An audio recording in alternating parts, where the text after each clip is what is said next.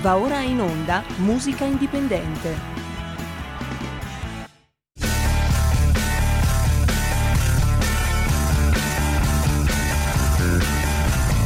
Siamo partiti col giasso, aspettiamo ancora il sole e ora rinegamo ai cani, ma il canno magna cani. E la linea va a Francesco Caprini. Grazie gentilissimo, buongiorno a tutti i nostri radioascoltatori.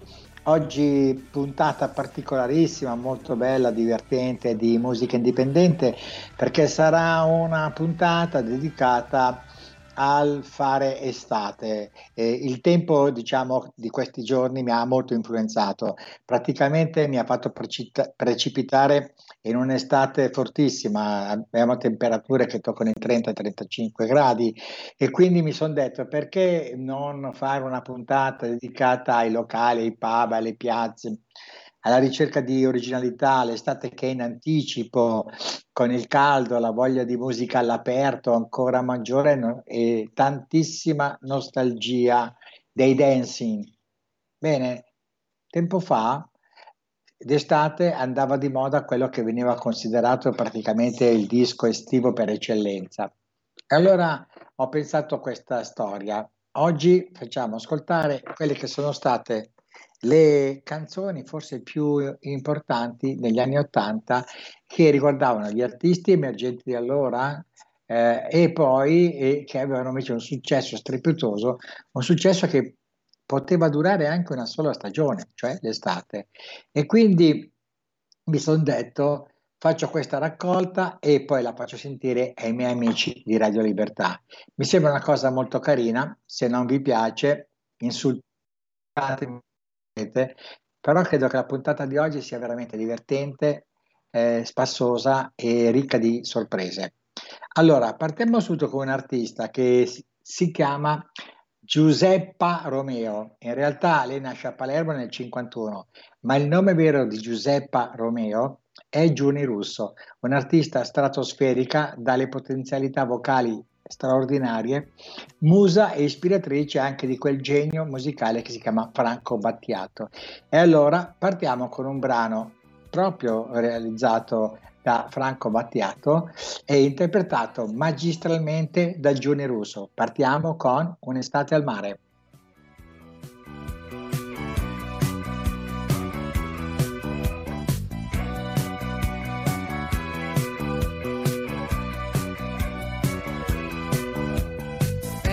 Strade mercenarie del sesso che procurano fantastiche illusioni. Senti la mia pelle come vellutata, ti farà cadere in tentazioni. Per regalo voglio un harmonizer con quel trucco che mi sdoppia la voce. Quest'estate ce ne andremo al mare per le qualcuno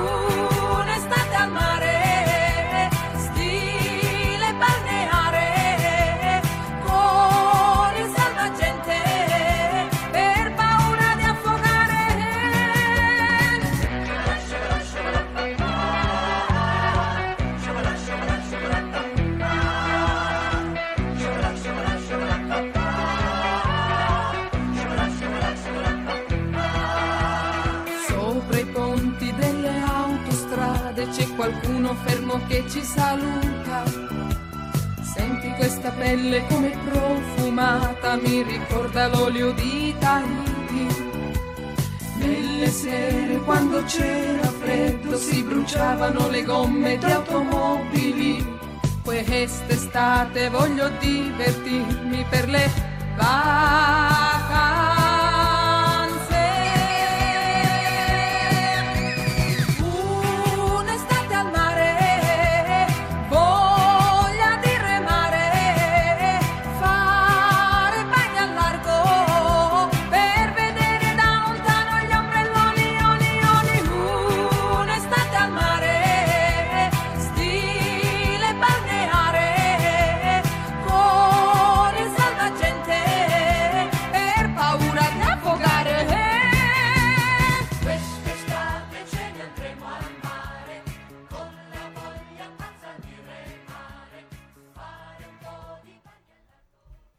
torna Francesco Caprini.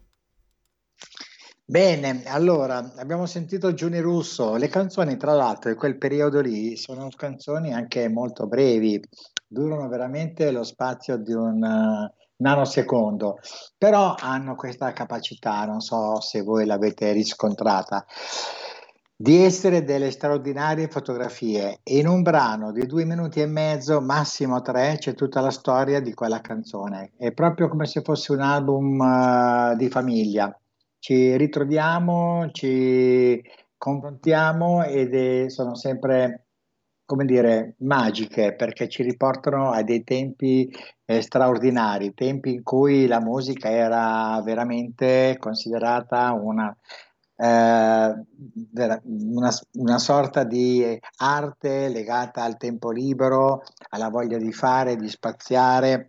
C'è sempre stato anche quel periodo là, mi raccomando, non confondiamoci, artisti di grande valore, Cuccini, De Gregori, Dalla, Venditti, Fabrizio De André, Giorgio Gaber. Però io volevo vorrei proprio parlare, sottolineare l'idea di voglia di dancing, cioè quella di ballare, di stare insieme, di raccontarci le storie. E che oggi, dopo la pandemia, eh, penso sia ancora maggiormente più necessario rincontrarsi, darsi la mano, stare insieme, stringerci e raccontare le storie che fanno parte della nostra vita. Cioè l'isolamento probabilmente è, mh, mm, ha peggiorato i rapporti.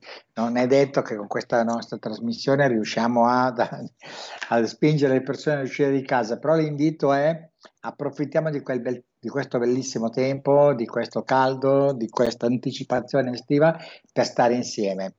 Allora, e chi c'è di meglio di un altro artista che si chiama Donatella Rettore, nota a tutti come Rettore, eh, ad accompagnarci in questa puntata eh, di musica da locale, da dancing.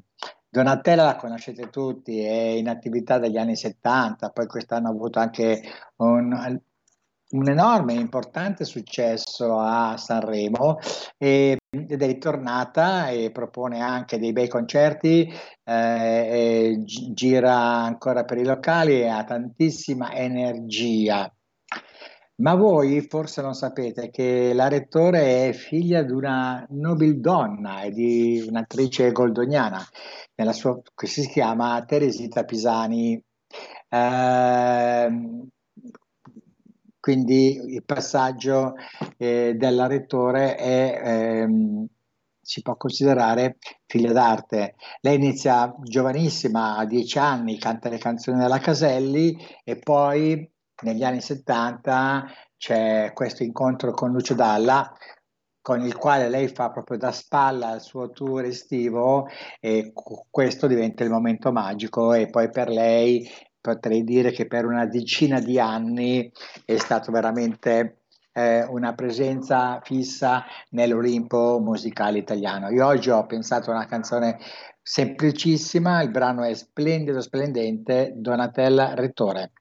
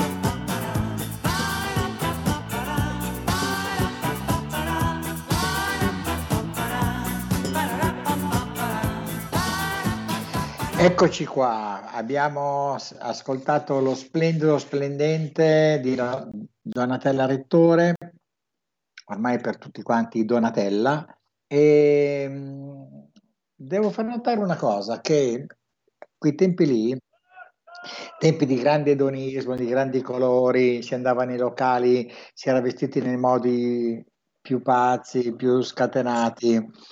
Eh, non c'era l'idea del suono della chitarra. Tutti i suoni che suoni, sentiamo in questi brani, in realtà sono quasi tutti suoni campionati, anche la batteria non è la vera batteria con i piatti gran cassa, tom, charleston, ma uh, era venuta proprio una moda straordinaria di eh, interpretare le canzoni con dei campionatori.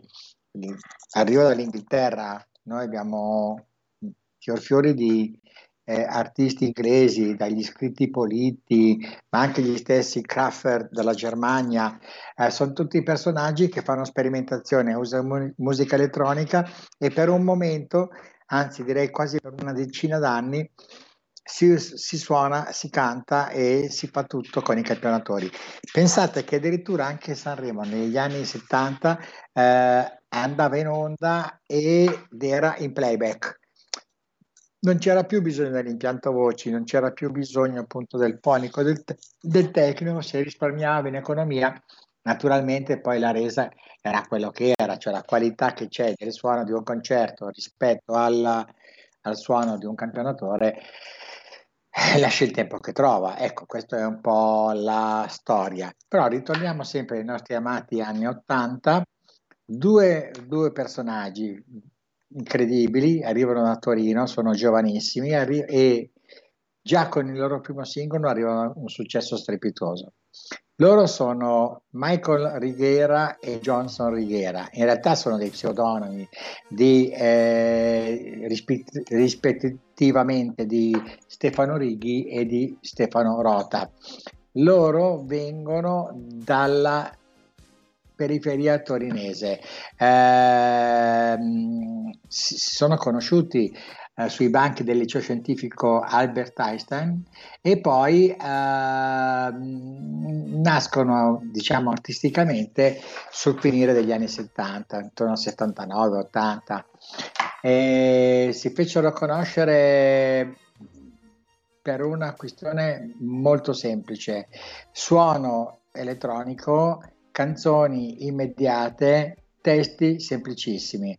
Fu un successo strepitoso. Loro collaborarono tra l'altro con eh, un'etichetta indipendente che era la eh, Meccano Record, Italian Record di Bologna, che era l'etichetta degli Schiantos, non so se vi ricordate gli Schiantos, e la direzione artistica di quell'etichetta eh, è stato lo storico Derso Rubini ci siamo un po' persi, non so che fine abbia fatto Derso Rubini, non so che fine abbia fatto l'Italian Record, però quello segnò l'inizio di una nuova realtà indipendente italiana, soprattutto quella torinese, con Giulio Tedeschi, con la sua etichetta, la sua etichetta storica, e, e, questo, e con un brano molto semplice, che era anche una versione punk, eh, arrivarono al grande pubblico. Da lì poi entrarono nel mondo straordinario dei fratelli La Bionda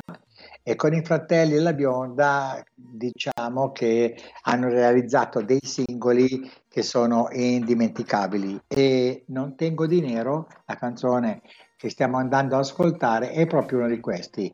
Righiera con Non tengo dinero.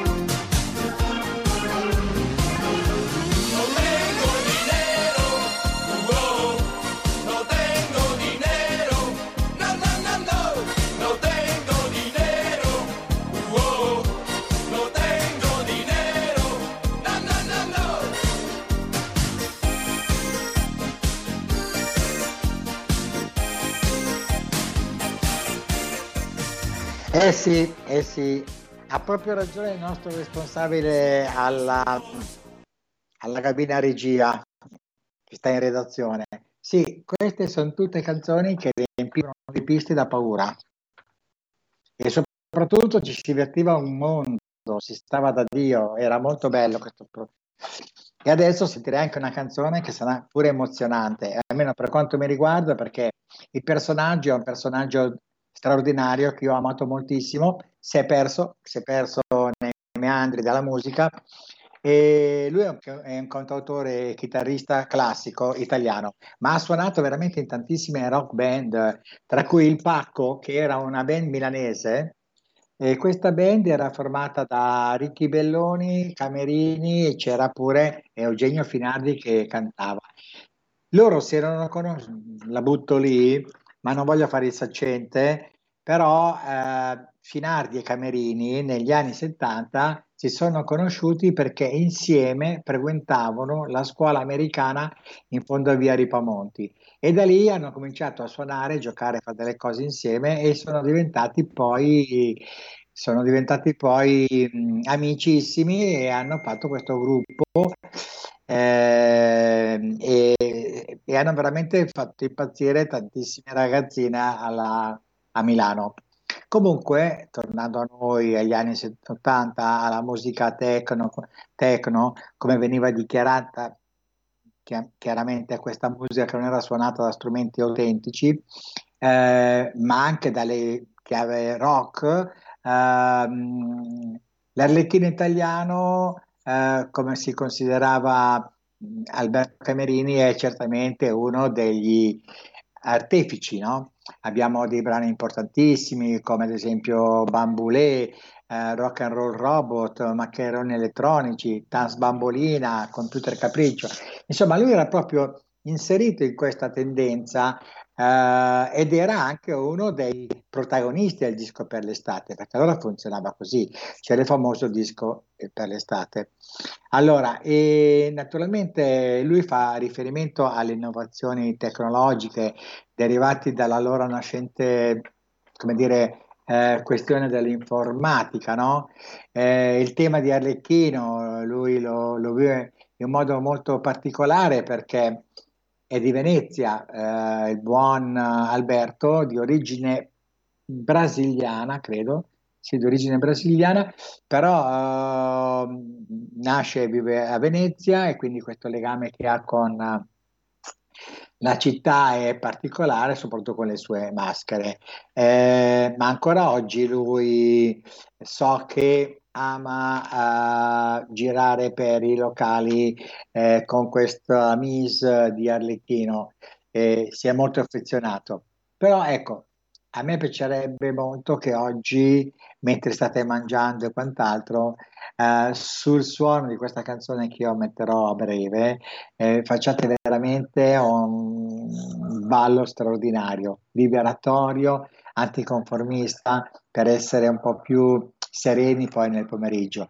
La musica serve anche a questo, a liberarci da tanti pesi e da tante incombenze che tante volte sono solo mentali e, e non sono per niente reali. Quindi allora ascoltiamoci Alberto Camerini in Tanz Bambolina.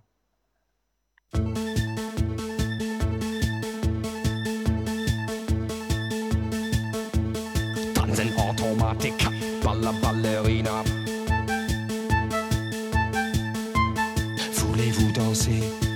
balla mit pop music. Gioca bambolina, gioca col mio amore.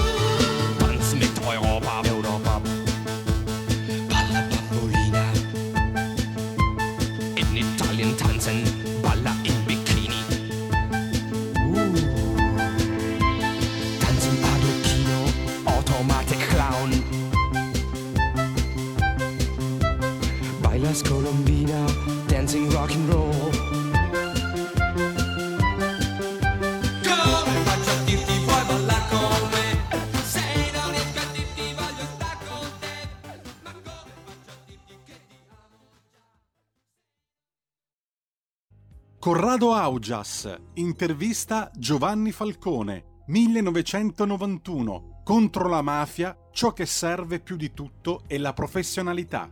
Dottor Falcone, se lei potesse oggi essere ah, per assurdo il Parlamento e il capo dell'amministrazione, che cosa sceglierebbe? Norme, leggi più che facilitino il suo compito oppure più mezzi, più strumenti investigativi, più soldi, più, più aiuto pratico?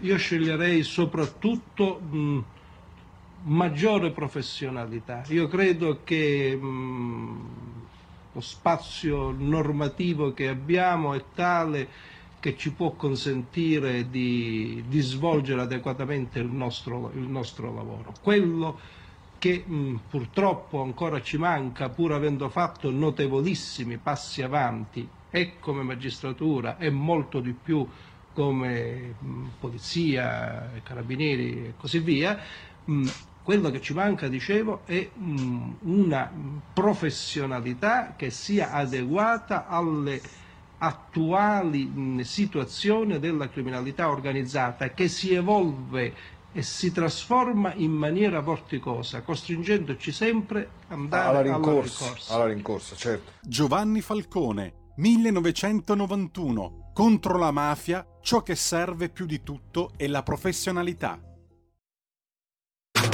Stai ascoltando Radio Libertà. La tua voce libera, senza filtri né censura. La tua radio.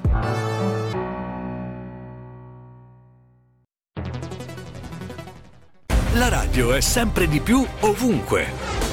Io la radio la ascolto in auto con tutti i nuovi programmi, perché ho la radio DAB. E tu? Io al lavoro ascolto la radio dal mio computer. E tu? Io a casa l'ascolto dalla mia TV. E tu? Io l'ascolto dal mio telefonino, con Radio Player, l'app delle radio italiane. E tu? Io la radio l'ascolto con lo smart speaker. Oggi 35 milioni di italiani ascoltano la radio così. E tu? La radio, ovunque, sempre di più. Anche Radio Libertà è su Radio Player Italia.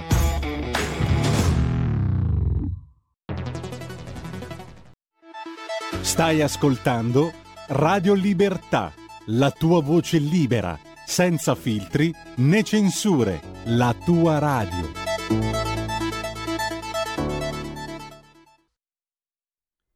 La linea torna a Francesco Caprini. Bene, ritorniamo al nostro tema del giorno che è il dance, la voglia di ballare, ma vi ricordo che questi artisti che stiamo ascoltando hanno fatto una gavetta straordinaria e, ed erano degli artisti emergenti molto preparati. Eh, certamente sono cambiati i tempi, naturalmente è luogo comune fare dei confronti tra quel tipo di generazione e quella di oggi. Eh, diciamo che sono cambiati gli stili di vita. Oggi una canzone eh, racconta una storia con un eh, linguaggio completamente diverso che avrebbe usato negli anni Ottanta. Eh, probabilmente c'era più ingenuità, eh, c'era ancora una forte presenza maschilista, eh, non c'erano moltissime artiste femminili, eh, se no quelle famose, Patti Bravo, Milva, eh, Anna Oxa, eh, ma rispetto ad oggi voglio dire è, è un centesimo. E però c'era la voglia di sperimentare, la voglia di ricercare, di cantare delle cose anche impossibili, magari anche non, non credibili, eh, come questa canzone che voglio fare ascoltare ora, dei mitici Mattia Bazar, che è una canzone che si, mh, è dedicata a una grande città europea che è Berlino. I Mattia Bazar, voi li conoscete tutti, sono un complesso eh, che è nato a Genova negli anni 70, la formazione storica comprendeva nel quintetto Antonella Ruggero, ve la ricordate, la grandissima Ruggero con questa voce incredibile che è capace di fare delle cose impossibili. Poi c'era Carlo Marrale, Aldo Rastella al basso, Pierangelo Cassano alle tastiere e poi Giancarlo Gozzi, batterista, che purtroppo ci ha lasciato molto tempo fa. Il nucleo della banda era proprio questo e, e ha aveva affrontato numerosi, numerosi palchi, tra quelli più importanti loro va detto, è quello di Sanremo. Tra l'altro credo che lo abbiano vinto anche per un paio di volte eh, negli anni 70 eh, e poi, ah sì, anche nel 2002. Sì, sono in linea. Buongiorno. Pronto? Buongiorno. Mi scusi, io forse non era il momento giusto per intervenire perché lei sta parlando di altre cose, allora volevo dire ugualmente una cosa su, piccola veloce sulla politica. Lei me lo permette, non si offende? No, io non mi offendo. Dica. Io sono Lia Moretti, eh, mi scuso, ma sono malata, quindi devi avere un po' di pazienza. Volevo solo due, dire due parole alla mia radio complimenti a lei anche se non sono entrata nell'argomento per il quale lei parlava.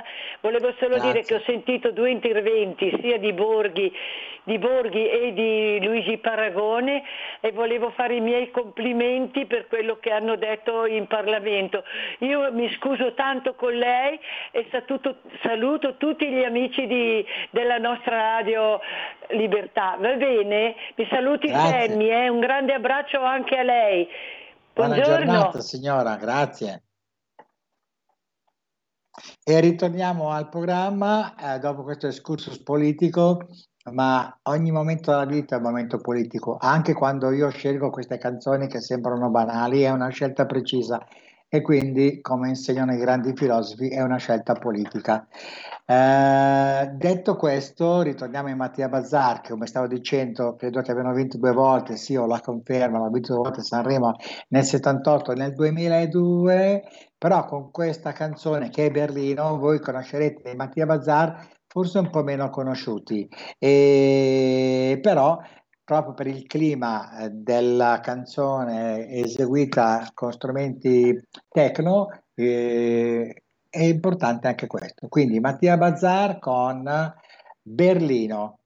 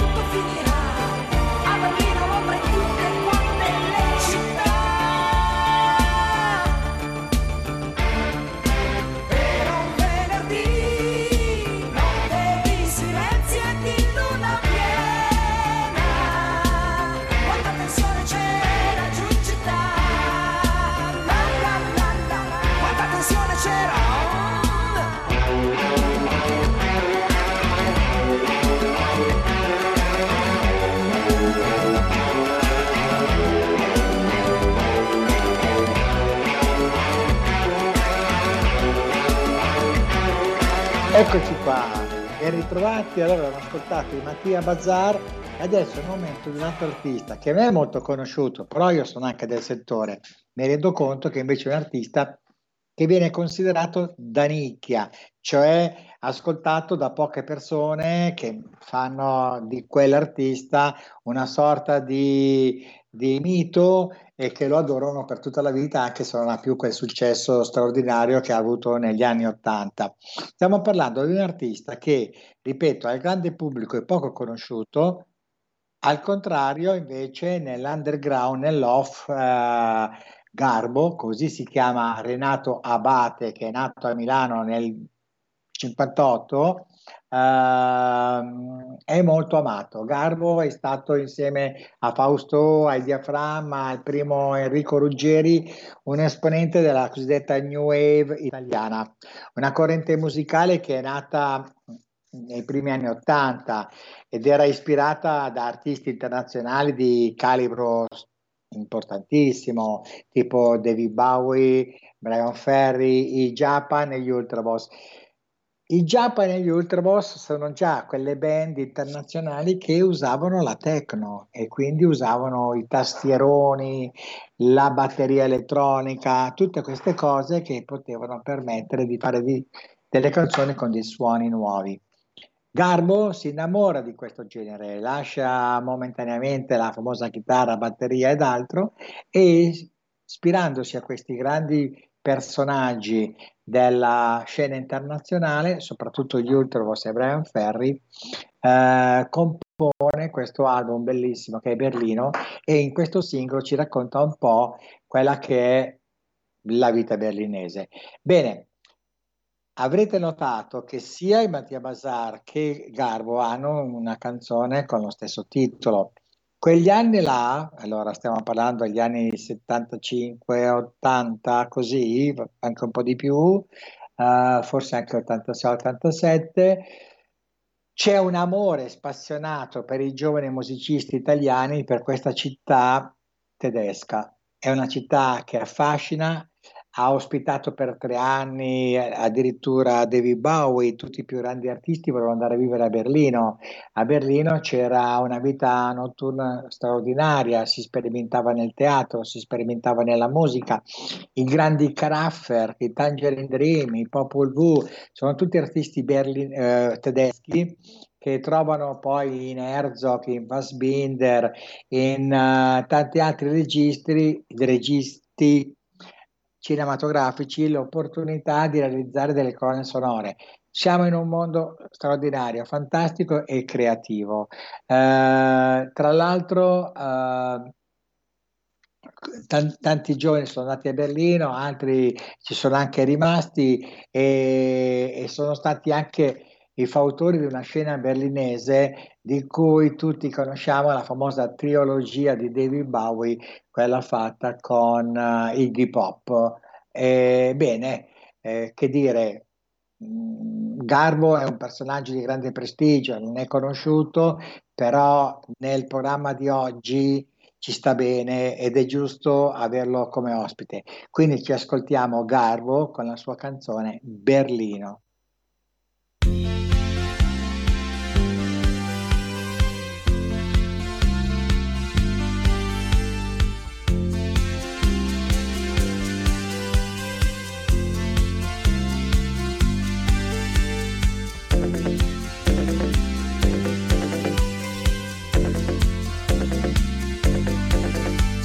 Una birra, fumo, musica e dopo tu. Soltanto questo muro non ha freddo qui, qui. A Berlino che giorno è? A Berlino che giorno è? A Berlino che giorno è?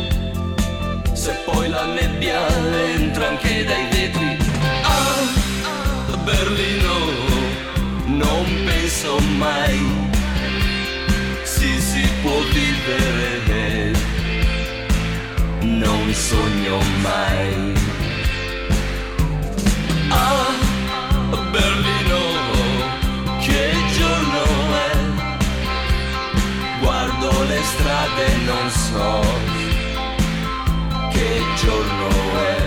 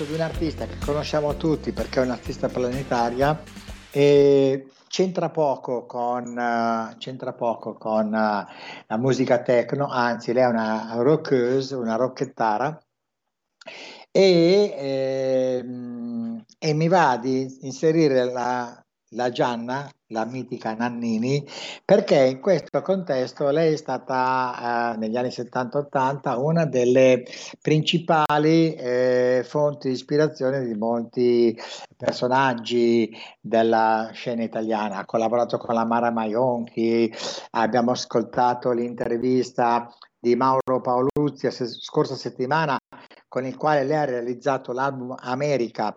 Ma della Nannini mi piace soprattutto sottolineare che lei in quegli anni lì era un controcorrente lei faceva della musica rock, tant'è che non ebbe un immediato successo in Italia, anzi ha avuto anche delle problematiche e, e fece molto successo appunto con l'album America in Germania. Cioè la, la- la musica italiana all'estero era molto più apprezzata che da noi, che ancora oggi, diciamocelo, tende ad avere quella quella sfumatura un po' da musica neomelodica, neoromantica, un, un pop eh, che è legato alla musica leggera, eh, cosa che invece nel resto dell'Europa e del mondo eh, questa musica eh, non, non c'è più in eh, dimensioni così numerose, ma viene catalogata in musica folk, musica pop, musica rock, musica techno, insomma si dà una dimensione, non come noi che facciamo un festival e in questo festival c'è il calderone che, il, nel quale bolle di tutto. Quindi la Nannini diventa una figura storica importante, eh, non ha fatto canzoni da Dancy, non ha fatto nemmeno canzoni da Night, però è una figura che a 23-24 anni, eh, vivendo a Milano, è entrata in contatto con un mondo discografico della numero uno, come dicevo prima, e è diventata poi una stella della scena italiana nel mondo. Quindi mi fa piacere mettere Gianna Nannini con il brano I maschi.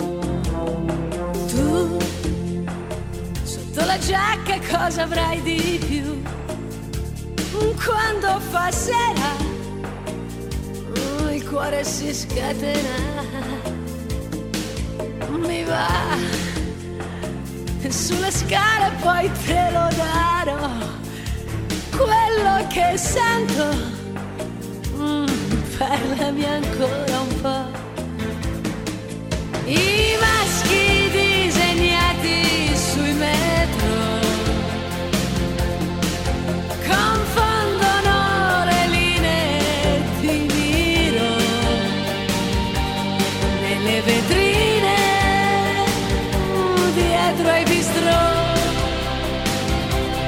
Ogni carezza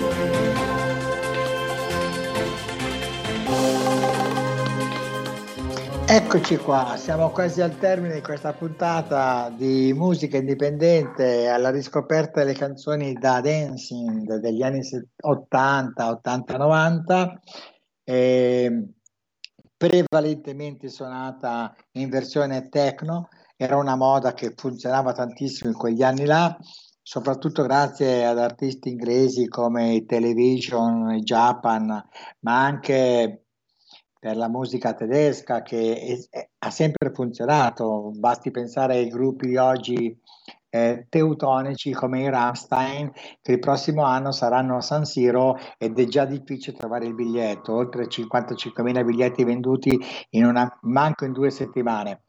Quindi la musica tedesca è sempre stata di livello straordinario, è sempre stata nelle vette della grande musica internazionale. Basta pensare appunto, come dicevo prima, ai Tangerine Dream, ai Popol Vuh, ai Kraftwerk, agli Scorpion e tanti altri ancora. Però adesso noi torniamo e chiudiamo questa parte di musica indipendente con un artista che conoscerete tutti, lei Viola Valentino, e cantava negli anni Ottanta questa canzone scandalosissima perché eh, parlava di vendita, comprami e il brano suscitò molto scalpore. Però ripeto, in quegli anni là, negli anni Ottanta, la sperimentazione, la ricerca, eh, era, i colori erano veramente eh, molto straordinari e c'era molta avanguardia. Eh, oggi abbiamo invece una proposta musicale rap hip hop che pur essendo molto colorata eh, con aspetti eh, importanti dai tatuaggi e quant'altro eh, non riesce a dare però quelle melodie che sono tipiche di quegli anni, ma il tempo cambia, la filosofia cambia, l'aspetto cambia, gli stili di vita cambiano e quindi non si può fare nessun paragone. Allora, noi ci ascoltiamo eh, Viola Valentino, eh, che è il, pseudonimo di Virginia Maria Minetti, che è un'ex modella italiana. Lei, ripeto, è autrice di eh, tantissimi singoli estivi, come si diceva una volta, e questi singoli hanno portato a- ad avere un successo straordinario. Eh, e quindi oggi sentiamo forse il suo maggior singolo che è appunto Comprami. Perché ti ha lasciato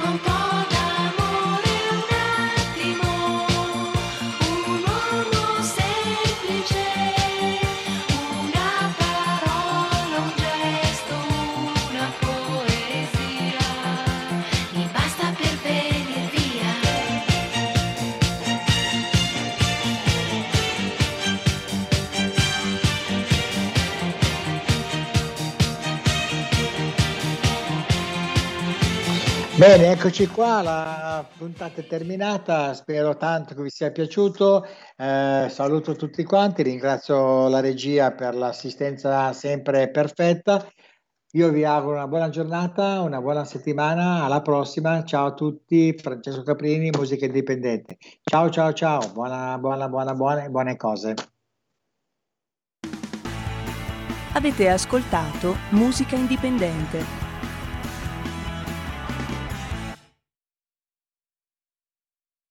Lamberto Sposini intervista Paolo Borsellino dopo la morte di Falcone e poco prima della sua, 1992. Chi era e come lavorava Giovanni Falcone? Torniamo a Falcone, qual è il ricordo più importante che lei ha di lui? Ma guardi, io ricordo soprattutto eh, la sera e la notte in cui abbiamo dovuto procedere con largo anticipo rispetto ai nostri programmi al mandato di cattura conseguente alla dichiarazione di Buscetta. c'era, stata, c'era giunta notizia che un settimanale italiano si, il lunedì successivo avrebbe fatto uno scoop con queste dichiarazioni, una notizia che fino a quel momento era rimasta sempre segreta, capimmo subito che dovevamo battere sul tempo il giornale e comunque battere sul tempo la propalazione di questa notizia. E quindi in quella notte facemmo il lavoro che era programmato per circa i 15 giorni a venire. Eh, ricordo che qualcuno dei colleghi del pool cedette addirittura, nel corso della notte non riuscì più a continuare a lavorare. Ricordo che eh, a un certo orario stavo cedendo anch'io perché obiettivamente non ce la facevamo più nel gestire quel mare di carte, di corsa, in momenti in modo così affrettato. E ricordo la serenità con cui Giovanni non solo scriveva la sua parte di quel mandato di cattura che poi definito libro da uno degli imputati, perché aveva la consistenza di un libro, anche il fatto che contemporaneamente eh, eh, trovava la possibilità di dettare a un funzionario di polizia le richieste di estradizione per taluni indagati che in quel momento si trovavano all'estero. E in quel momento lo ricordo con enorme piacere perché pensando a quel momento capisco quanta importanza ha avuto nella mia professione e nella, nei miei atteggiamenti morali la vicinanza a Giovanni Falcone. Paolo Borsellino dopo la morte di Falcone e poco prima della sua, 1992. Chi era e come lavorava Giovanni Falcone?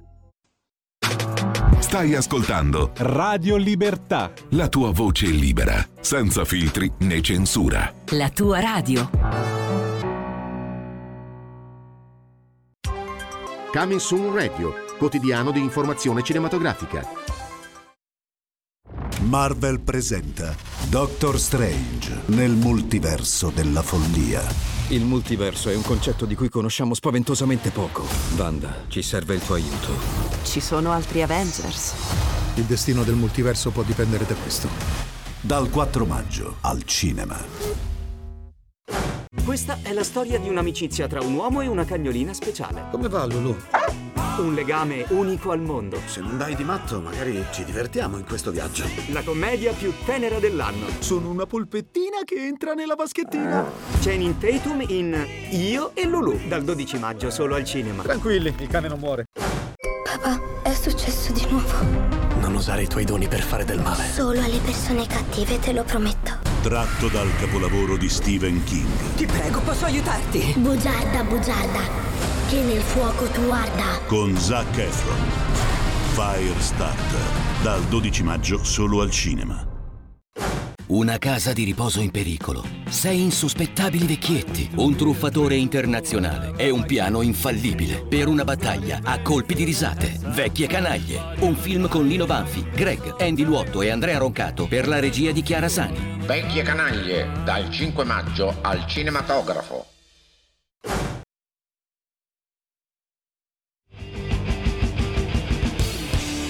Ora in onda Potere al popolo. Mago! Mago Varin! Anche oggi Mago Varin imperversa sulle vostre radio DAB, sul canale 252 252 del vostro televisore oppure su www.radiolibertà.net. Potere al popolo, potere ai territori. Un saluto da parte di Sammy Varin. Sì, sì, sì, ci sono, ci sono anche quest'oggi. Certamente non potevo lasciarvi soli, anche perché eh, eh, ci, sono, ci sono le notizie da commentare. Anche oggi notizie incredibili da commentare e voglio sempre il vostro aiuto. Eh già, potere ai territori dà potere a voi cittadini dei territori, a voi popolo del nord, del centro e del sud, che potete chiamarmi tranquillamente allo 0266 203529 oppure whatsapparmi al 346 642 7756 per dire la vostra sugli argomenti di cui gli altri magari non parlano. sentite, sentite questa musica. Eh, la mia base è tamarrosa, of course, ma, ma qui c'è gente che balla. Ci sono i virologi in festa! Eh, nuovamente arriva un nuovo virus, avete sentito? Torna la cabina di regia, i virologi possono tornare in televisione, via un po' di generali, basta, basta, è arrivato il vaiolo delle scimmie. I sintomi? Febbre e pustole. Oh là, ragazzi, beh, dai, dai, come, come prendere una delle tante malattie infettive, però, però attenzione, attenzione, arrivano già le direttive dall'Europa, fare sesso con prudenza. Ma cosa vuol dire con prudenza? Fare sesso con prudenza? Eh sì, perché si può trasmettere come l'AIDS attraverso saliva e sangue, attraverso una vicinanza troppo vicina. Oh signore, però tranquilli, tranquilli, se avete fatto il vaccino per il vaiolo siete protetti, altrimenti oh, si può fare tranquillamente un richiamo. Facciamo un richiamino, dai, dai, dai, dai, dai. Questo è uno degli argomenti su cui potete già discutere chiamando 0266203529, ma prima ci facciamo davvero quattro salti fatti bene con la canzone indipendente e l'artista indipendente che voglio salutare, ma prima lancio la sua canzone. Si chiama l'UCM, l'avete già sentita qualche giorno fa. Il pezzo si intitola Turn Your Back on Me.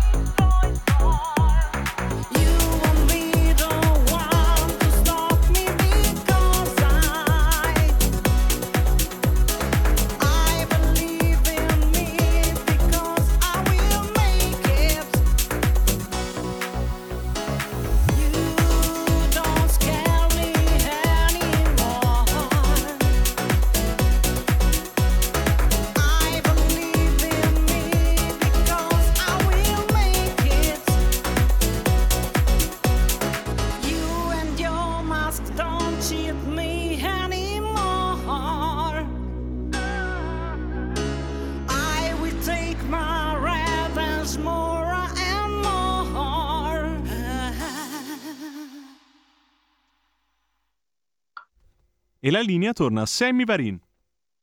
Che voce, che voglia di ballare! Ragazzi, ci voleva, ci voleva. Sì, sì, sì, fa niente se ballo come una scimmia. Tanto ormai, ormai con le scimmie ci andiamo d'accordo. Il vaiolo delle scimmie arriva tra noi, ma l'importante è, ragazzi, oh, Meniamoci via ogni tanto. La musica indipendente di Radio Libertà serve anche a questo, a scrollarci di dosso tutti i problemi e quanti problemi non abbiamo anche oggi.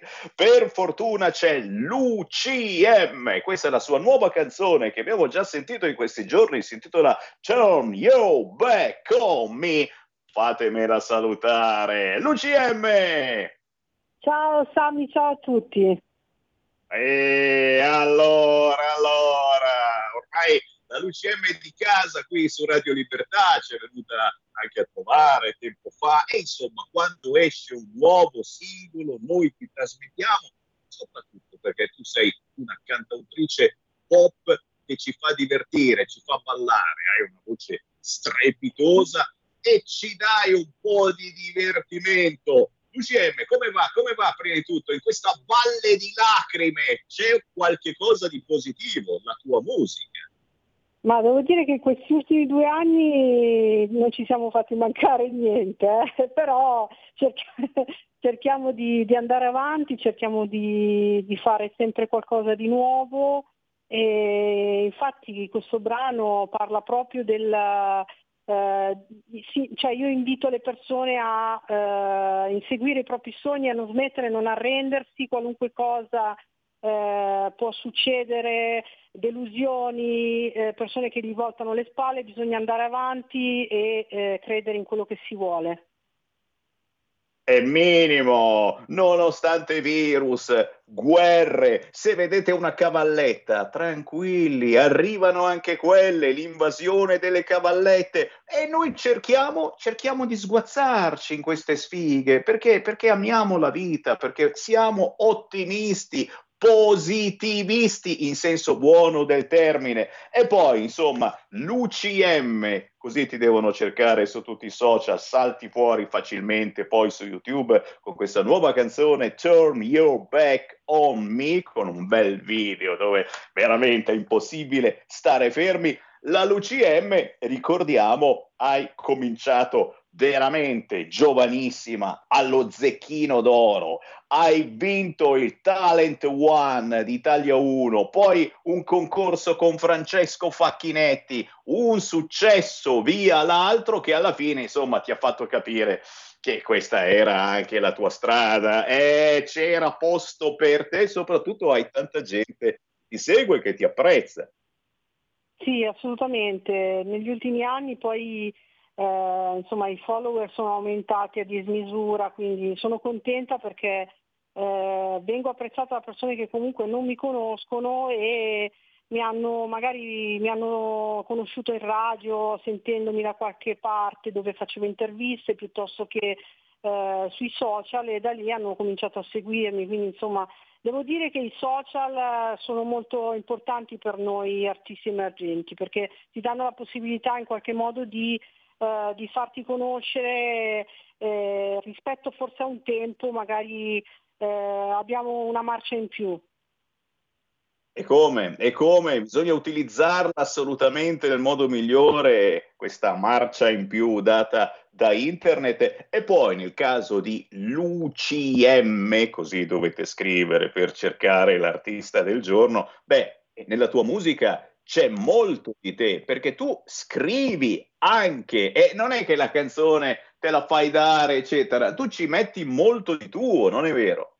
Assolutamente, io ho iniziato a scrivere, sono già tre anni che comunque eh, produco pezzi comunque scritti da me, eh, io scrivo i testi e le melodie e poi collaboro con, uh, con vari DJ producer che poi scrivono gli arrangiamenti. In questo caso nell'ultimo singolo ho collaborato con Marco Ferretti e Andrea S che comunque avevano già collaborato con me al pezzo Mai Ort Mai e, e, poi si è aggiunto anche Andrea Tortella, quindi abbiamo fatto eh, un lavoro diciamo, eh, bello, bello tosto devo dire, però vedo che ho delle belle soddisfazioni perché, perché piace molto.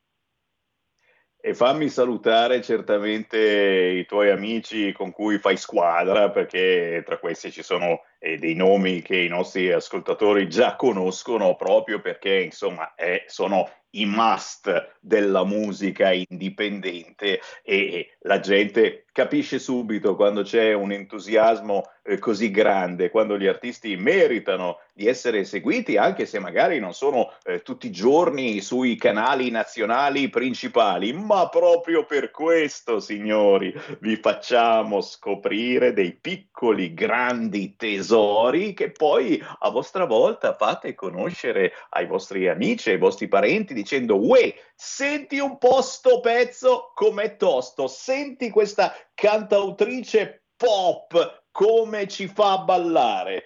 L'UCM per noi è veramente un piacere trasmetterti, ma soprattutto direi diamo l'appuntamento proprio sui social che gestisci tu stessa per eh, magari vederti dal vivo in qualche locale, approfittando della bella, bellissima, calda, caldissima stagione, magari ti vediamo da qualche parte in giro per l'Italia. Sì, io guarda, approfitto per, uh, appunto per dire a chi, chi ci sta seguendo che eh, magari se è interessato io do le coordinate dove possono trovarmi eh, sui vari social, quindi su Facebook mi trovate come l'UCM Official Page che è scritto l'UCM, tutto per esteso, Official Page, su Instagram l'UCM underscore official underscore page e poi anche su YouTube l'UCM Official Page. I singoli che sono usciti eh, nel, cor- nel corso di questi anni li potete ascoltare su Spotify, su Amazon Music, su Apple Music, eh, su Deezer, insomma un po' dappertutto. Il videoclip ufficiale lo trovate su YouTube.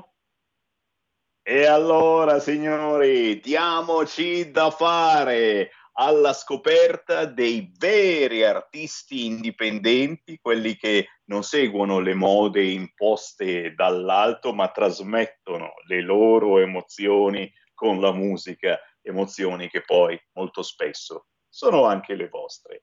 Grazie a l'UCM, buona estate te, e restiamo Alla sempre in ascolto allora. della musica. Ciao! Ciao! Segui la Lega è una trasmissione realizzata in convenzione con La Lega per Salvini Premier. Là là, intanto, e intanto stanno arrivando un fracco di WhatsApp al 346 642 7756 e se qualcuno vuole dire il proprio pensiero non fatemelo mancare, dai, 0266 203529. Eh, eh sì, c'è molta preoccupazione per questo vaiolo delle scimmie. Io l'ho fatta l'antivaiolosa, sono abbastanza vecchio per averla fatta, ma molti di voi magari non hanno fatto l'antivaiolosa, tranquilli. Un richiamino, un richiamino, un piccolo boosterino e, e passa tutto. Le direttive sono comunque fare sesso con prudenza. Siate prudenti quando fate sesso. Non chiedetemi di più perché non so cos'altro dirvi. Che cavolo vuol dire fare sesso con prudenza?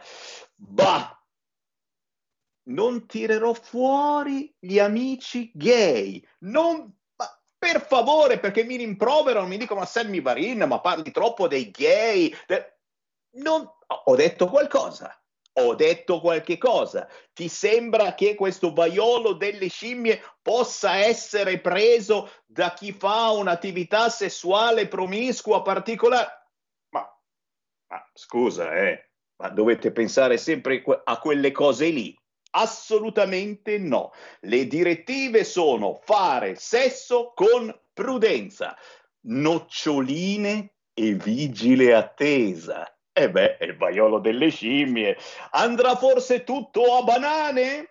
Ricordiamo che il Partito Democratico ha subito lanciato la campagna Abbraccia una scimmia perché non si sa mai, magari va come con quello cinese, eh, contro ogni possibile discriminazione. Bravo, bravo PD, è sempre molto, troppo avanti e lui sì, lui sì che celebra le esigenze dei cittadini. Fammi ricordare che questa sera alle 18.35 qui su RL Radio Libertà ci sarà l'europarlamentare della Lega Marco Dreosto, mentre alle 20.30 a Stasera Italia c'è la grandissima Isabella Tovaglieri, ore 20 e 30. Domattina alle 9 e mezza del mattino Antonio Zennaro, deputato della Lega, alle 9 e mezza, quando? Domani, sabato, dove? Su Canale 5. Mentre domenica 22 maggio alle 22 il sottosegretario all'agricoltura e senatore della Lega Gianmarco Centinaio arriva alle 11 su Sky TG24. Lunedì 23 maggio Benedetta Fiorini alle 9.30 su Radio GR Parlamento, ma attenzione, la Benedetta Fiorini sarà anche mia ospite alle 14.15 qui su Radio Libertà per parlare di una sua bellissima iniziativa.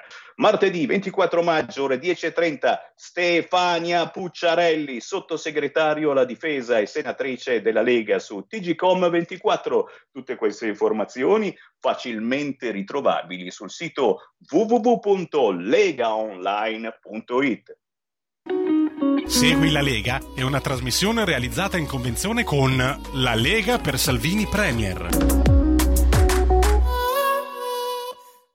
Le trovo? Dove le trovo le scimmie da abbracciare? Mi sta scrivendo Gianmarco. Eh, è vero, è vero, è vero, però eh, la campagna lanciata dal PD si chiama proprio così, abbraccia una scimmia contro ogni possibile discriminazione verso le scimmie. Eh, cos'è questa storia? Il vaiolo delle scimmie, povere scimmie africane che poi, insomma, quelli contagiati, perché sono già tre o quattro, non è più solo uno. Quelli contagiati non sono arrivati per forza dall'Africa, per cui, eh, eh, eh, caro Sammy Varin, non è che adesso puoi pensare che gli amici migranti piuttosto affamati che ora sbarcano in Sicilia e in particolare sull'isola di Lampedusa ti portino per forza il vaiolo delle scimmie. No, lo so, Sammy Barin, che sei un razzista, ma in senso buono, però, però, però,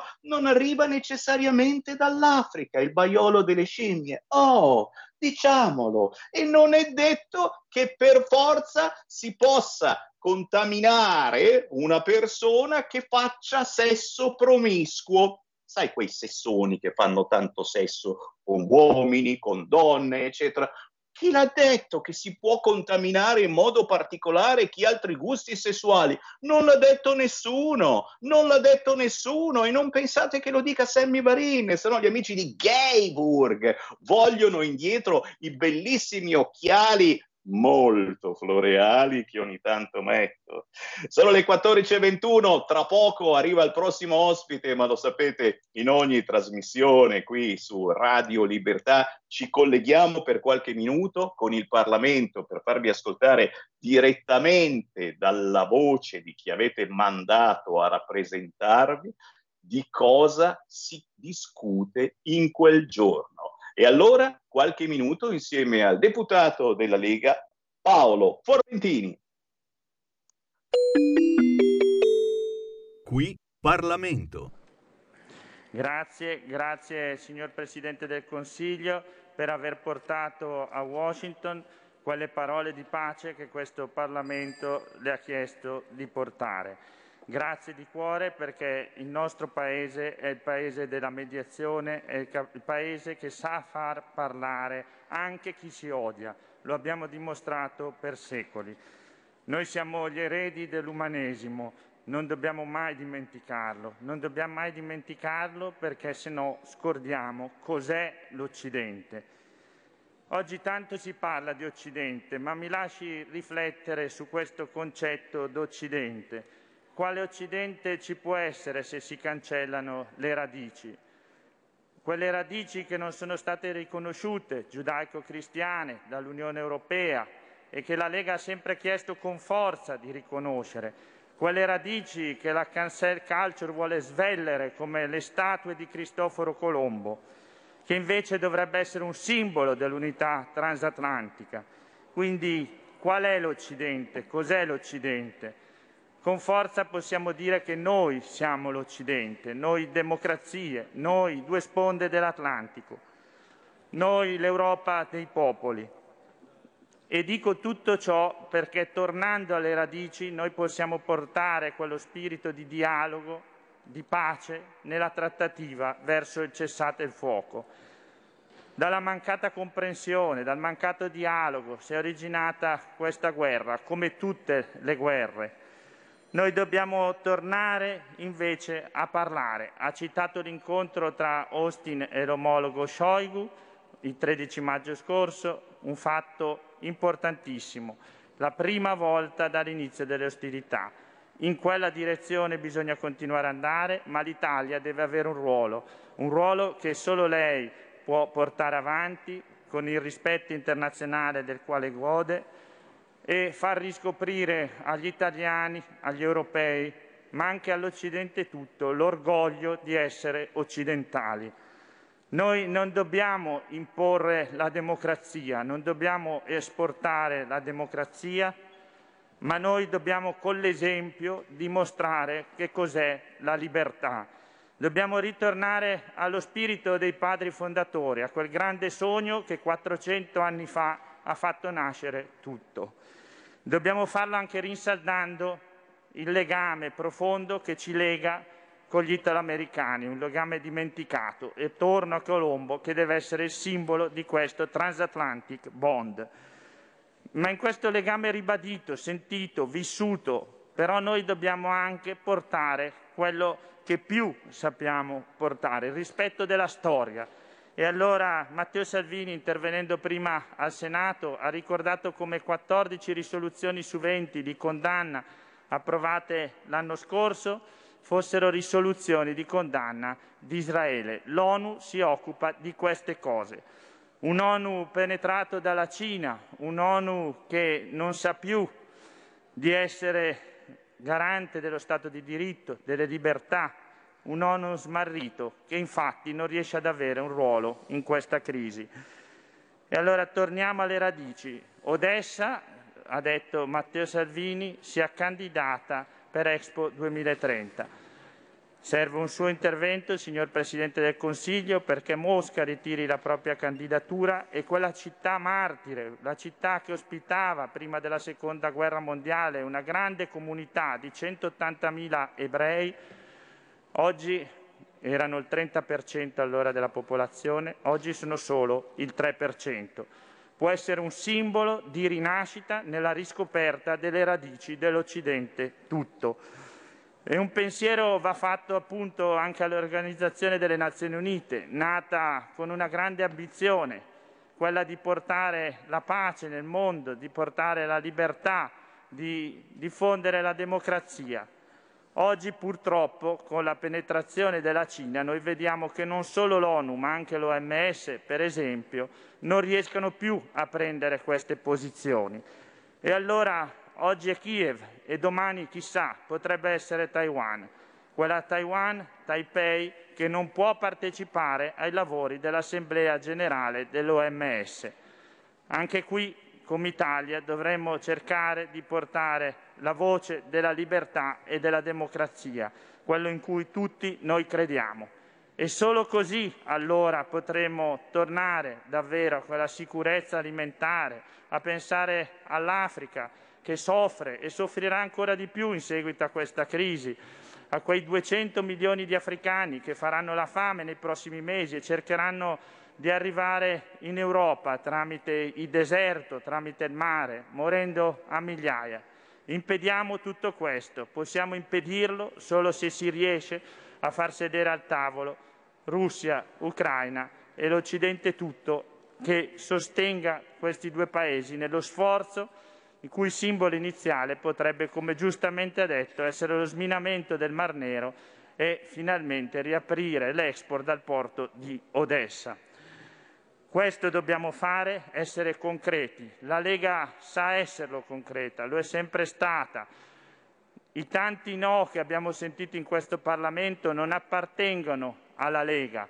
La Lega è la Lega del fare, la Lega che oggi dice cerchiamo l'energia secondo tutti i canali, le fonti che abbiamo, non solo tramite gli occhi coperti da fette di salame dell'ideologia, quell'ideologia che ci vuol dire che già oggi solo con le rinnovabili noi potremmo essere indipendenti, non lo saremo. Adesso ci serve il gas, non bisogna avere paura di dirlo, bisogna anzi ribadirlo con forza. Ed è per questo che in Commissione Esteri stiamo facendo una battaglia con una risoluzione a favore del gasdotto ISMED che unirebbe tre democrazie. E anche qui una novità di rilievo nel panorama dell'approvvigionamento energetico nazionale. Purtroppo il tempo è poco, però ho voluto argomentare con lei perché sono convinto che solo tornando alle radici l'Italia potrà tornare ad essere il paese della pace, del lavoro e di una ripresa economica senza pari. Grazie per tutto quello che ha fatto e continuiamo insieme a difendere l'Italia. Grazie. Qui Parlamento. Scegli la Lega, dai forza alle tue battaglie. Nella dichiarazione dei redditi scrivi il codice D43. È semplice e non ti costa nulla. Il tuo sostegno vale 2 per 1000. Messaggio autogestito Lega per Salvini Premier. Stai ascoltando Radio Libertà, la tua voce libera, senza filtri né censure, la tua radio.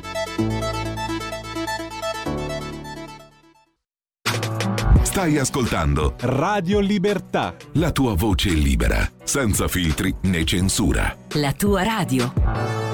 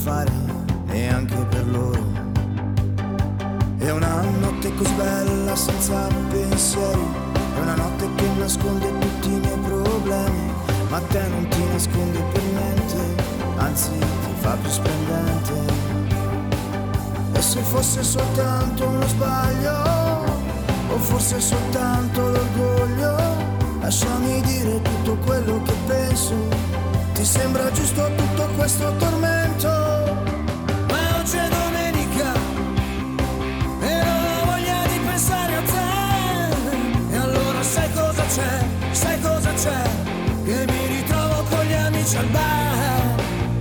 Ma oggi è domenica e non ho voglia di pensarci su. Perché io voglio di più, voglio di più. Adesso non mi parlare più.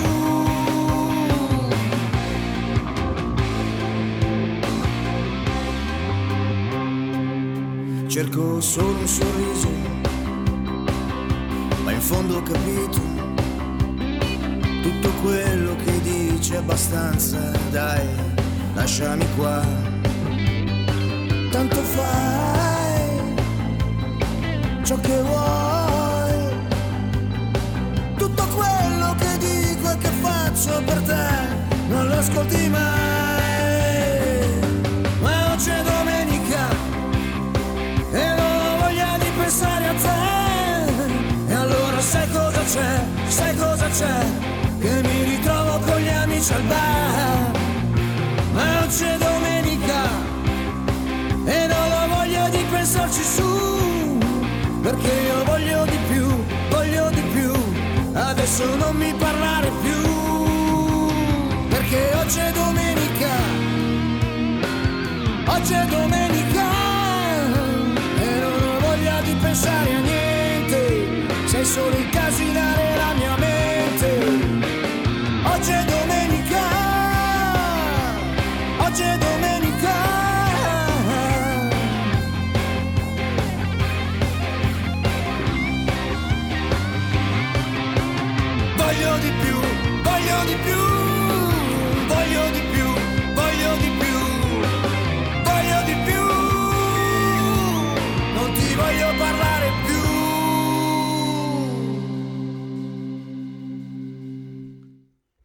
E la linea torna a Semi Varin.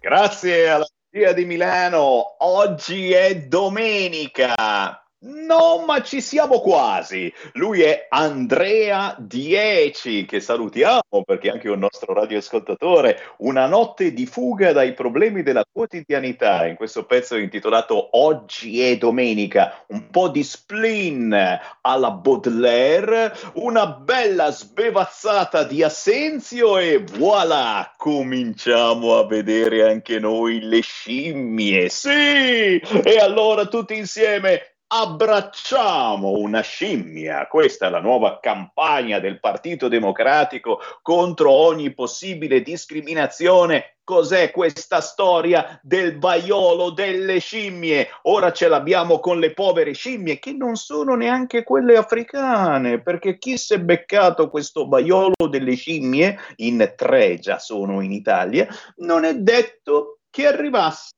all'Africa. Quindi non cominciamo razzisticamente a dire che centinaia e centinaia di clandestini che continuano ad arrivare sulle nostre coste ci possano mai portare il vaiolo delle scimmie. Ma va, ma va. E poi, e poi, basta aver fatto l'antivaiolosa. L'avete fatta, vero? Non l'avete fatta? Mm. Pregliasco, Pregliasco inizia a avere anche qualche pensierino, ma anche gli altri virologi sono solo che contenti eh, perché tornano in tv alla grande nei prossimi giorni. Accantoneremo qualche generale, tanto ormai la pace è vicina, almeno secondo il sito di Repubblica, ragazzi, che è l'unico che ha anticipato eh, questo piano voluto da Di Maio, esclusiva, titola in questo momento il sito di Repubblica, apertura di Kiev al piano di pace italiano.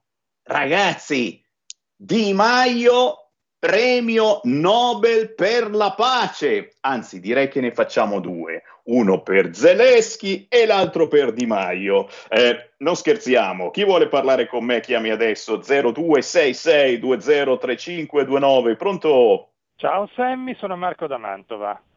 Ciao. Due cose veloci. Allora, riguardo al vaiolo delle scimmie, intanto non è delle scimmie perché viene trasmesso da dei roditori alle scimmie, ok? Ah. E guarda caso è esplosa adesso che sta, sta scemando la pandemia del, del Covid, adesso comincia l'allarme del vaiolo delle scimmie, che non è altro che una malattia, ma è molto meno pericolosa del vaiolo degli uomini, tant'è che ci si guarisce in 15 giorni, un po' di mal di testa, un po' di pustole per la pelle e via discorrendo. Guarda caso però, un anno fa la Food and Drug Administration aveva dato l'ok per la vaccinazione contro il vaiolo delle scimmie, chissà perché adesso se ne parla.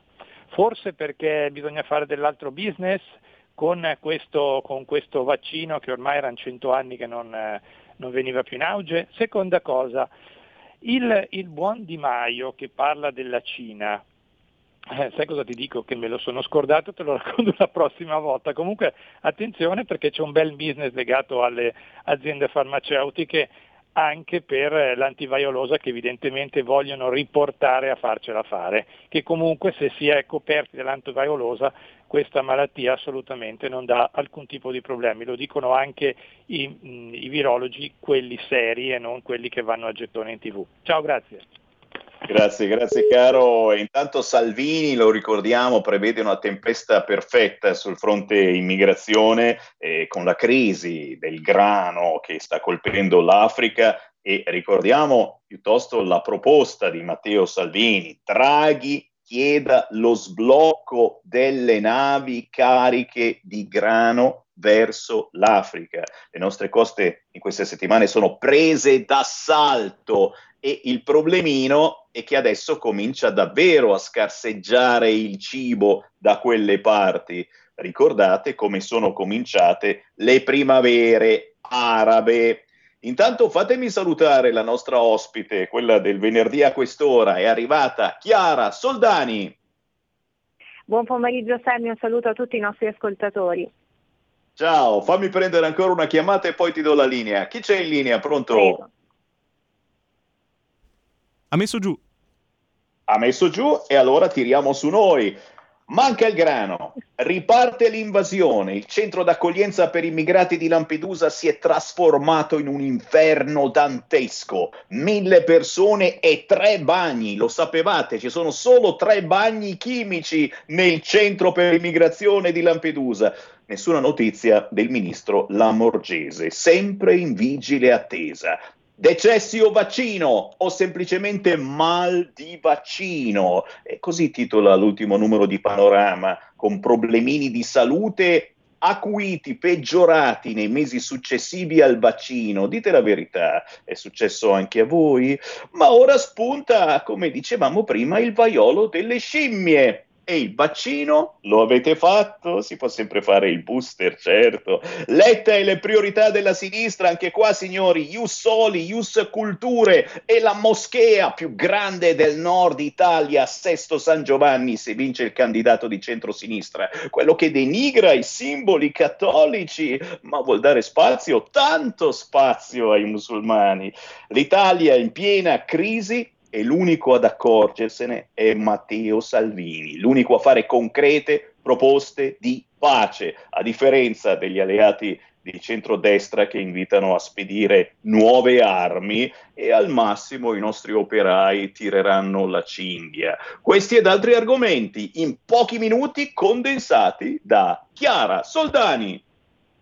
Grazie mille Sammy, hai ragione, purtroppo ogni venerdì ci ritroviamo a commentare pessime notizie insomma, nello scenario nazionale e internazionale, adesso c'è anche l'ombra incombente del vaiolo delle scimmie con Bastetti che nelle ultime ore non è mancato ovviamente di commentare questa notizia e che prevede migliaia di casi, quindi insomma Bastetti sta emulando un po' Pregliasco del quale abbiamo parlato ovviamente anche settimana scorsa che richiamava l'attenzione ovviamente alla stagione autunnale nella quale ci sarà secondo lui insomma una funesta eh, ondata nuovamente di Covid ma rimanendo diciamo, sulle notizie del giorno, ovviamente ci sono i numeri mh, preoccupanti, a dir poco allarmanti, i numeri record di Lampedusa con nelle ultime ore più di 200 arrivi, nella sola ultima settimana oltre 700 sbarcati provenienti sempre, insomma sappiamo, dalle eh, solite località, quindi tunisini, egiziani, provenienti dal Sudan, etiopi, insomma coloro che non scappano evidentemente da guerre e puntualmente dobbiamo rimarcarlo. Ovviamente c'è il centro di accoglienza che straborda, si è arrivati quasi a quota 900 immigrati ospitati e gli appelli del sindaco Totò Martello passano come sempre inascoltati, dalla Morgese in primis, ma non soltanto evidentemente perché sappiamo benissimo che degli sbarchi anche in Salento e in Calabria, complice il bel tempo, le ottime condizioni ovviamente del mare, non ne parla nessuno, ne parliamo noi ogni settimana, purtroppo è come dire, il piatto forte della casa, quello immancabile che ritroviamo ogni settimana appunto nel nostro menù. Per quanto riguarda il discorso dei vaccini, sono tre le morti accertate, quindi sono arrivate anche le ultimissime conferme in settimana da parte eh, delle, delle, perizie evidentemente del caso. Eh, sapevamo ovviamente che già ci fossero tantissimi casi e ce ne sono altrettanti di morti sospette, di, come giustamente dicevi, peggioramenti, aggravamenti degli stati eh, di salute del quadro generale di tantissime persone. Io in primis ho avuto diciamo, dei problemi post vaccino, quindi so benissimo che cosa effettivamente significhi eh, combattere, insomma, fronteggiare anche queste situazioni. L'ultima vittima eh, conclamata, ovviamente si tratta di trombosi indotta da somministrazione di AstraZeneca, è stata Francesca Tuscano, ricordiamo 32enne insegnante che appunto è deceduta purtroppo a seguito di questa somministrazione eh, di questo maledetto AstraZeneca che ci ha portato via anche la giovanissima Camilla Canepa di soli 18 anni e ovviamente l'iter giudiziario anche per i risarcimenti del caso che non riporteranno in vita questa eh, giovane professoressa evidentemente sarà un iter giudiziario molto molto molto complesso e insomma staremo a vedere. Sta di fatto che ci sono tante morti sospette anche di arresti cardiaci, tantissimi casi, veramente tanti di persone sane, anche soggetti giovani insomma ditemi voi se i sospetti non possono essere più che avvalorati purtroppo da queste notizie, da questi dati veramente funesti. E poi ci sono ovviamente le priorità della sinistra, perché in questo quadro disastroso ovviamente la priorità secondo Letta quale potrebbe essere? Beh, ovviamente DDL Zan piuttosto che lo Ius Soli, lo Ius Culture.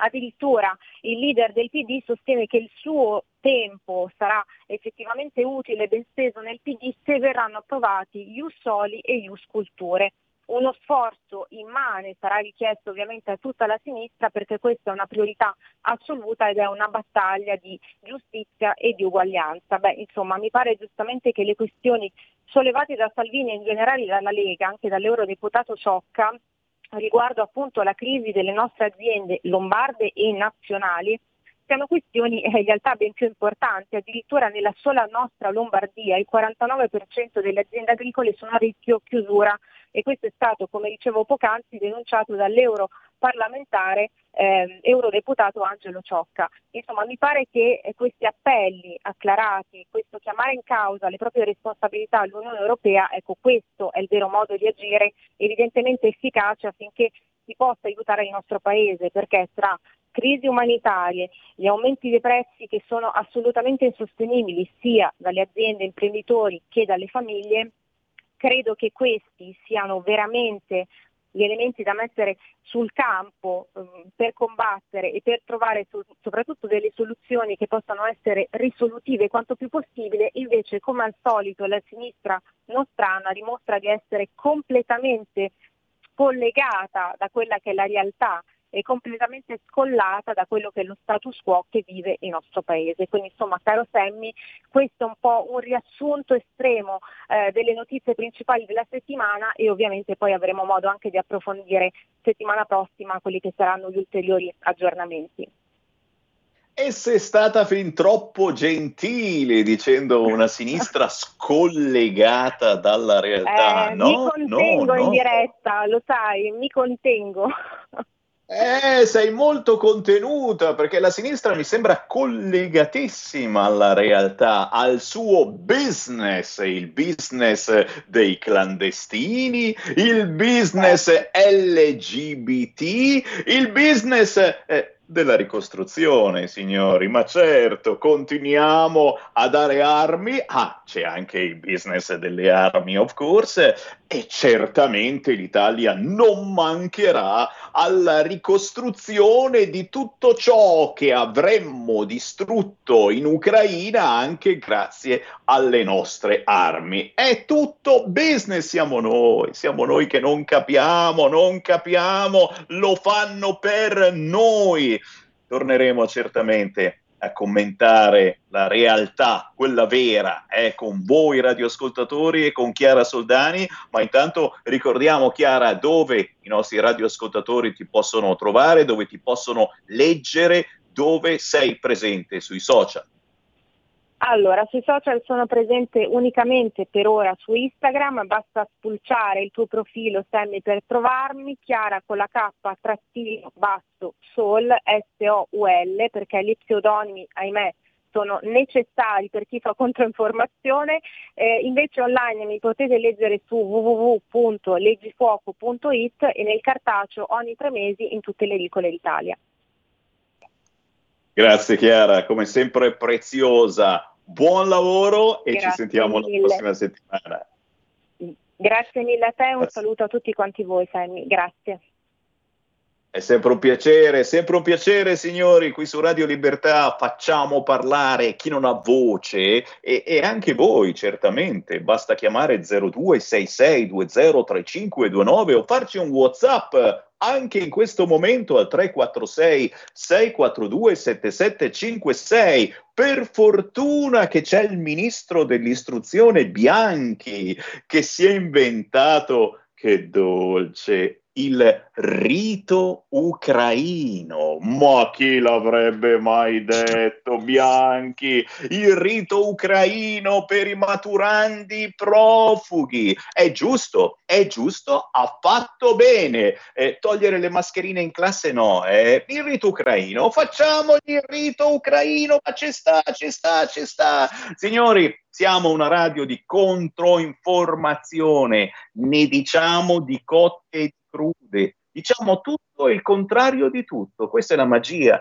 di Radio Libertà. Siamo davvero liberi, così liberi che il venerdì a quest'ora ci colleghiamo con i colleghi di www.informazionecattolica.it, altro sito da tenere presente se cercate un'informazione diversa fatemi salutare, lo vediamo in radiovisione. Giampiero Bonfanti.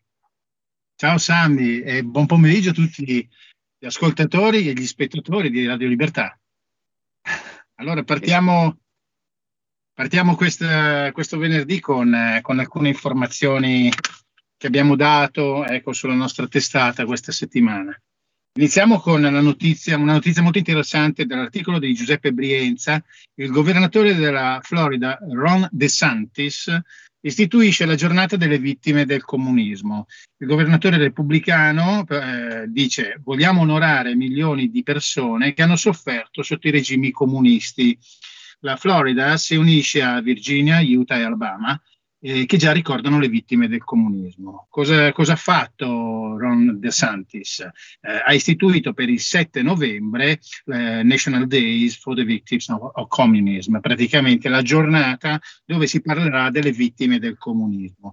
E questo partirà appunto nell'anno scolastico dal 2023, dell'anno scolastico 2023-2024, dove per 45 minuti gli insegnanti saranno, diciamo, portati a raccontare quello che sono state le atrocità, ecco, le, diciamo, le, tutto quello che è successo durante, durante, il comunismo. Alla presentazione di, questa, di questo decreto, eh, tra l'altro Madeleine Pumariega, che è il direttore della Miami Dade College, ha detto proprio eh, sono qui oggi per parlare a nome di 120.000 studenti del Miami Dade College, dei quali sono ispani, eh, il 75% sono ispanici e molti dei quali hanno genitori e nonni che sono fuggiti dal comunismo proprio per dare loro l'opportunità di studiare e vivere in libertà. L'House Bill, cioè il decreto, praticamente assicura che ci sarà sempre qualcuno in Florida nei prossimi 100 anni che potrà raccontare ai giovani la storia dei miei genitori, dei nostri genitori e dei nostri nonni. Continueremo con la giornata del 7 novembre a preservare l'eredità di coloro che conosciamo e di coloro che non conosciamo. Molto interessante eh, questa iniziativa. Sempre parlando di giornate istituite, eh, parliamo di eh, una mostra permanente, eh, questa ce la racconta Simone Trek, è una mostra di fumetti nei musei. Questa volta il Ministero della Cultura, eh, qui in Italia eh, si parla, ehm, convince bambini e ragazzi. È aperta fino all'11 settembre la mostra Fantasmi e altri misteri, che è curata da Mattia Morandi, Chiara Palmieri e Simona Cardinali, inserendosi nel cuore del progetto MIC, Fumetti nei musei. Praticamente coinvolge vari musei dell'Italia, tra i quali anche la Galleria Borghese di Roma, la Galleria dell'Accademia, la Galleria degli Uffizi di Firenze e, e questa mostra di fumetti serve per avvicinare un pochettino i ragazzi al mondo della cultura. Una, una, una cosa interessante, un'iniziativa insomma, che ci, ci sentiamo ecco, di, di, di comunicare. Eh, un'altra giornata istituita è stata la giornata dell'internazionale delle telecomunicazioni delle società, delle, eh, delle società di informazione. Eh, ce lo racconta Raffaele Novelli.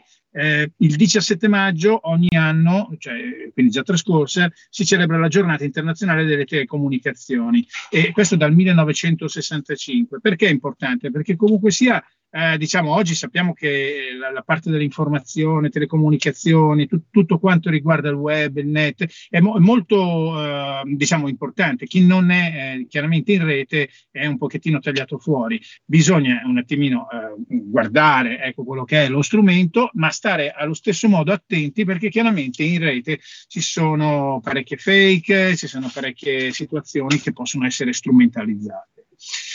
E poi passiamo alla giornata che hanno voluto far, cioè che avevano teoricamente bocciato con de, di DL Zan, ma che poi dopo stanno facendo rientrare dalla, dalla, finestra. Sempre il 17 maggio hanno istituito, cioè il MIUR ha mandato una circolare ehm, proprio sul, sul fatto de, della giornata contro l'omotransfobia, transfobia via dicendo. Ecco. Eh, c'è un'intervista all'avvocato Cerrelli di Antonella Paniccia, eh, il quale sostiene che la maggior parte dei professori nelle scuole è asservita all'ideologia gender. Sappiamo che Cerrelli ha delle posizioni sempre eh, ragguardevoli. Creare, eh, praticamente cosa è successo? È stata diffusa questa circolare eh, da parte da, da, dal MIUR ehm, dicendo bisogna creare occasioni di approfondimento con i propri studenti sui temi legati alle discriminazioni, al rispetto dei diritti umani e alle libertà fondamentali. Cioè praticamente parlare insomma, di ideologia di genere, eh, insomma eh, tutte, tutte le solite cose che parliamo di gender e via dicendo. Però, eh, ecco, e qui affonda la lama anche Pietro Ricciardi sullo stesso tema. L'ideologia gender è un crimine a danno dei nostri figli. Bisogna stare molto attenti quando si parla di, queste, di questi argomenti, soprattutto di queste tematiche, nelle elementari, nelle medie, dicendo, perché mh, sono quei cavalli di Troia che vengono utilizzati, tipo la lotta alle discriminazioni, al bullismo, tutte queste cose qua, ma poi eh, diciamo sono um, situazioni ideologizzate, no? cioè, quindi si cerca di indottrinare i ragazzi eh, delle, mh, mostrandogli un mondo del tutto diverso da quello che è eh, la realtà. E qui cioè, Pietro lo dice proprio, eh, la scuola sta marciando proprio in direzione opposta a quello che è il volere di molti genitori, i quali si trovano spiazzati perché chiaramente eh, c'è sempre questa fiducia no, nella scuola, però il problema è che molte volte eh, non si sa con chi, a chi, chi, abbiamo a che fare. Quindi Pietro invita ecco, sta, a stare sempre attenti e magari affidarsi, andare a vedere certi eh, siti di certe, certe, associazioni, articolo 26, Provita e Famiglia, tante, tante, associazioni che comunque possono dare dei consigli riguardo al um, consenso informato, al fatto di essere eh, sempre eh, diciamo sul pezzo, ecco, di non dare tutto per scontato, non è più come una volta, ecco, bisogna stare un pochettino, un pochettino attenti.